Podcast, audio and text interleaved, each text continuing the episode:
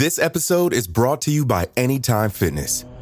Forget dark alleys and cemeteries. For some, the gym is the scariest place of all, but it doesn't have to be. With a personalized plan and expert coaching, Anytime Fitness can help make the gym less frightening. Get more for your gym membership than machines. Get personalized support anytime, anywhere. Visit anytime fitness dot com to try it for free today. Terms, conditions, and restrictions apply. See website for details.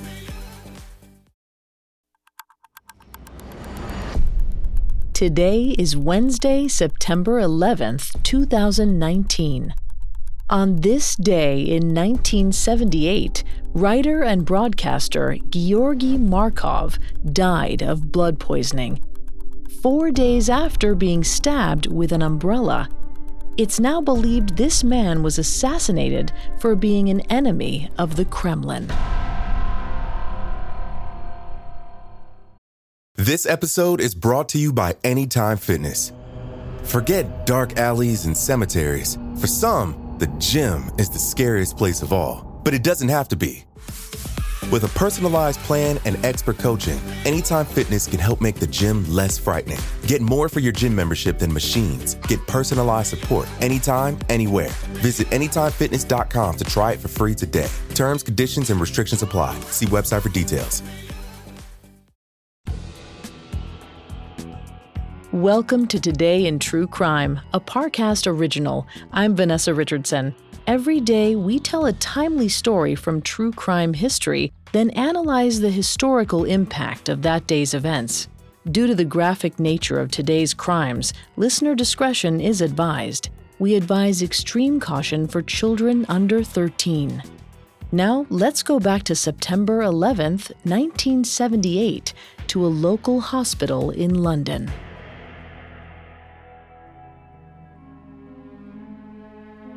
Two E R nurses hovered around the reception desk. They were gossiping about the patient in cubicle three. Over the past four days, his condition had declined rapidly. He was seemingly dying of blood poisoning. But what truly made him noteworthy was the cockamamie story he'd been telling his doctors. According to the forty-nine-year-old patient, Mister Georgi Markov, he'd been assassinated by a member of the K G B. The entire ward had been whispering about him. Georgi insisted he'd been stabbed with a poisoned dart dislodged from the end of an umbrella. He said he was an enemy of the Kremlin for speaking out against the Communist Party. He claimed that he'd already survived two assassination attempts, but this time he was certainly done for. The story was too insane to take seriously. A poisoned umbrella, Russian spies? No, these were the rantings of a madman with blood disease. At the sound of the flatline, the two nurses whipped around and began racing to Georgi Markov's hospital bed. He was crashing. The E R staff did their best to revive him, but he succumbed to shock. Finally, they were forced to accept that they'd lost him. Georgi Markov died that morning, September eleventh, nineteen seventy-eight, after four days of fighting infection. In the wake of his death, the doctors were left nonplussed. How could a healthy man fall so gravely ill so quickly? In the investigation that followed, however, the story would only grow stranger as police better learned who Georgi Markov was and who wanted him dead. Georgi was born in nineteen twenty-nine in Bulgaria and came of age during the Second World War, which later influenced his writing as a playwright and novelist. He came into some fame for his work right at the onset of the Cold War. But being an artist, outspoken about the Communist Party, he was also a pariah. Georgi defected to Italy in nineteen sixty-nine, later immigrating to England. There, he became a journalist for the B B C and a German news station, Deutsche Welle. As a writer and on-air journalist, he was extremely critical of communism behind the Iron Curtain, especially of Bulgarian Communist Party leader Todor Zhivkov. His stories of growing up in a communist country both shocked the West and garnered him a huge following in Bulgaria, so much so that his broadcasts were credited with fostering dissidents in Bulgaria against the Communist Party. Then, rumor has it that in June nineteen seventy-seven, Communist Party leader Todor Zhivkov ordered a hit on Georgi and allegedly requested the K G B to assist him in the assassination. Not only were K G B agents better trained than the Bulgarian spies for such a hit, their involvement would also erase any ties to Bulgaria. In the year that followed, three attempts were made on Georgi's life. The first of these occurred in the spring of nineteen seventy-eight, when someone poisoned Georgi's drink at a dinner party. However, he didn't succumb to the poison. Then, later that summer, Georgi left on a vacation to visit family in Sardinia. He was introduced to a Bulgarian agent who told him, "I've been sent to murder you, but I'm not going to do it. I'm going to take the money and vanish." The news came as a shock to Georgi, who quickly shared the info with his publicist and his higher-ups at the B B C. He said he wasn't sure whether the man had been playing a sick joke or if he was being targeted for assassination. After all, the K G B was not necessarily known for being gentle in their treatment of communist critics. September seventh, nineteen seventy-eight was a crisp autumn morning, and just so happened to be Georgi's birthday. He was on his way to work at the B B C in London and made his way to his normal bus stop on the south side of Waterloo Bridge. As he neared the bus stop, a sudden sharp pain struck him in the leg. He whipped around to see a man stoop down and pick up an umbrella off the ground. The man quickly apologized and kept walking. At first, he assumed the man had dropped his umbrella and it brushed him as it fell, although he did note that when the man apologized, his English was heavily accented. It sounded Eastern European. Given the year he was having, he wondered whether it was a coincidence. Throughout the day, the spot on his leg where the umbrella had nicked him continued to hurt. Then it began to itch. Finally, he went to the bathroom to take a look and discovered that a red blotch of skin was growing where the pinprick had been. The pain worsened, and by evening, Georgi was running a fever. He showed the pinprick to his wife, Annabel, who somewhat endearingly said, "I can't believe people go round stabbing other people with umbrellas." But as his fever worsened, Annabel insisted he go to the E R to get the pinprick checked out. He was admitted later that night.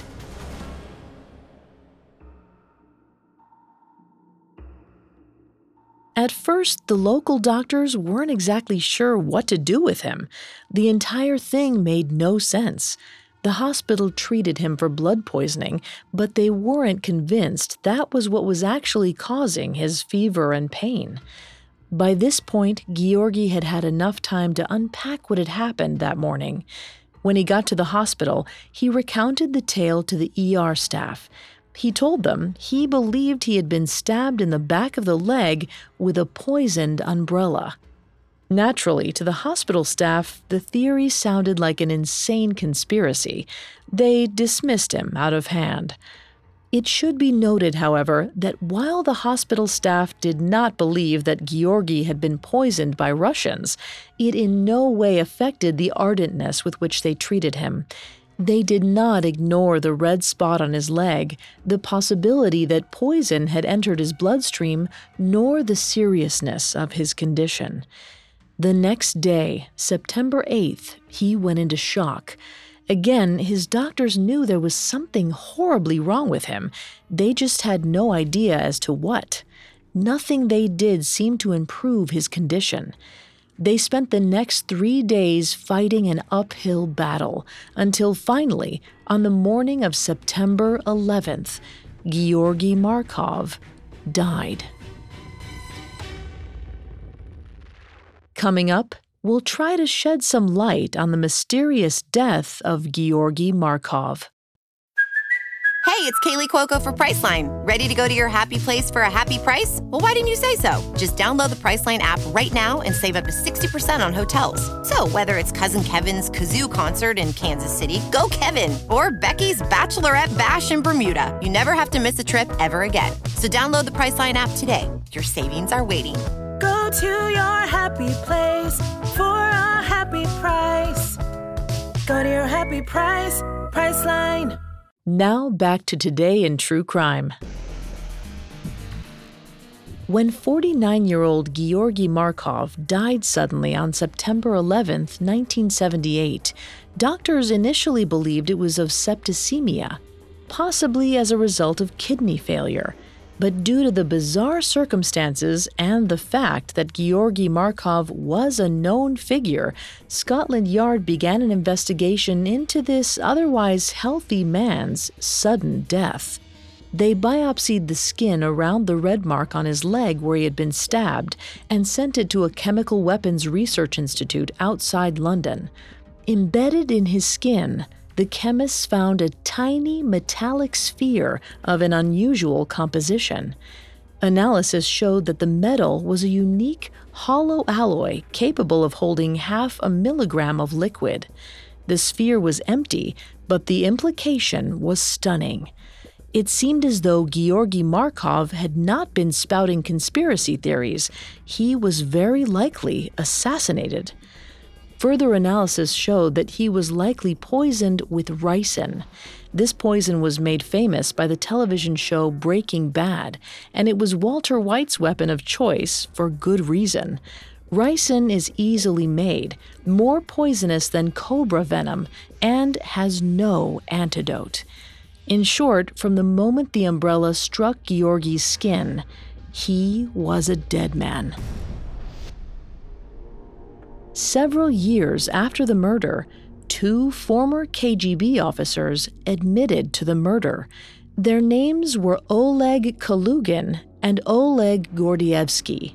Both Olegs claimed that the K G B had a top-secret laboratory called the Chamber, which developed James Bond-esque gadgets like the murderous umbrella. However, that story has been countered by documents recovered after the fall of the Iron Curtain in nineteen ninety-one, which suggested that the Bulgarian government hired two low-level Italian criminals for the job. In nineteen ninety-five, British Parliament submitted a formal request to the Kremlin for help in identifying any K G B agents that might have been involved in Georgi's assassination. Russia never responded. Georgi's murder went unsolved for nearly thirty years. In fact, it wasn't until two thousand five that the British public got answers. Leaked Bulgarian intelligence documents cited a hitman, Francesco Giulino. He was Danish, but worked for the Bulgarian equivalent of the K G B during the Cold War. He operated under the code name Agent Piccadilly, and gained a reputation for being ruthless at his work. So much so that one report said of him, he does not feel fear. The documents also stated that on February fifth, nineteen ninety-three, Giulino, a Danish citizen, had been detained by the Danish authorities and interrogated in Copenhagen for six hours in relationship to Georgi Markov's murder, although he was eventually released. Had he confessed, he would have been extradited to the U K for trial. In two thousand eight, the Bulgarian government worked with the British government to solve the case as best they could, but when the statute of limitations ran out on September eleventh, two thousand eight, they closed the book on the case forever. As of now, it's almost certain that the assassination was carried out by Bulgarian security forces, but we likely will never have a definitive culprit. That's the case with many deaths that resulted from the Cold War. Georgi's murder joins a list of many bizarre assassinations and other acts of espionage to come out of this time. His political beliefs and willingness to speak out against communism cost him his life. In fact, Russia has a long history of assassinating political dissidents, beginning at the turn of the century. During the Cold War, its allies adopted these practices. Even today, Russian Prime Minister Vladimir Putin is believed to use assassination as a means to subdue political dissidents, although he calls these actions active measures. Those who were willing to speak out against the East did so at great personal cost, but their efforts did wonders to bring about the end of the Cold War and reunite millions of families that had been separated by the curtain. If you're interested in more of these bizarre cases of spycraft during the Cold War, you can listen to many of these stories on Espionage, another Parcast original.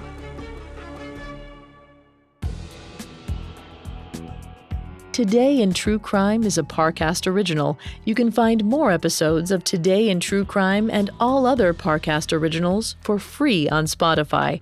Not only does Spotify already have all of your favorite music, but now Spotify is making it easy for you to enjoy all of your favorite Parcast originals, like Today in True Crime, for free from your phone, desktop, or smart speaker. To stream Today in True Crime on Spotify, just open the app, tap Browse, and type Today in True Crime in the search bar. At Parcast, we're grateful for you, our listeners. You allow us to do what we love. Let us know how we're doing. Reach out on Facebook and Instagram at Parcast and Twitter at Parcast Network. We'll be back with a brand new episode tomorrow in True Crime. Today in True Crime was created by Max Cutler, is a production of Cutler Media, and is part of the Parcast Network. It is produced by Max and Ron Cutler, sound design by Carrie Murphy, with production assistance by Ron Shapiro, Maggie Admire, and Travis Clark. This episode of Today in True Crime was written by Aaron Lan. I'm Vanessa Richardson.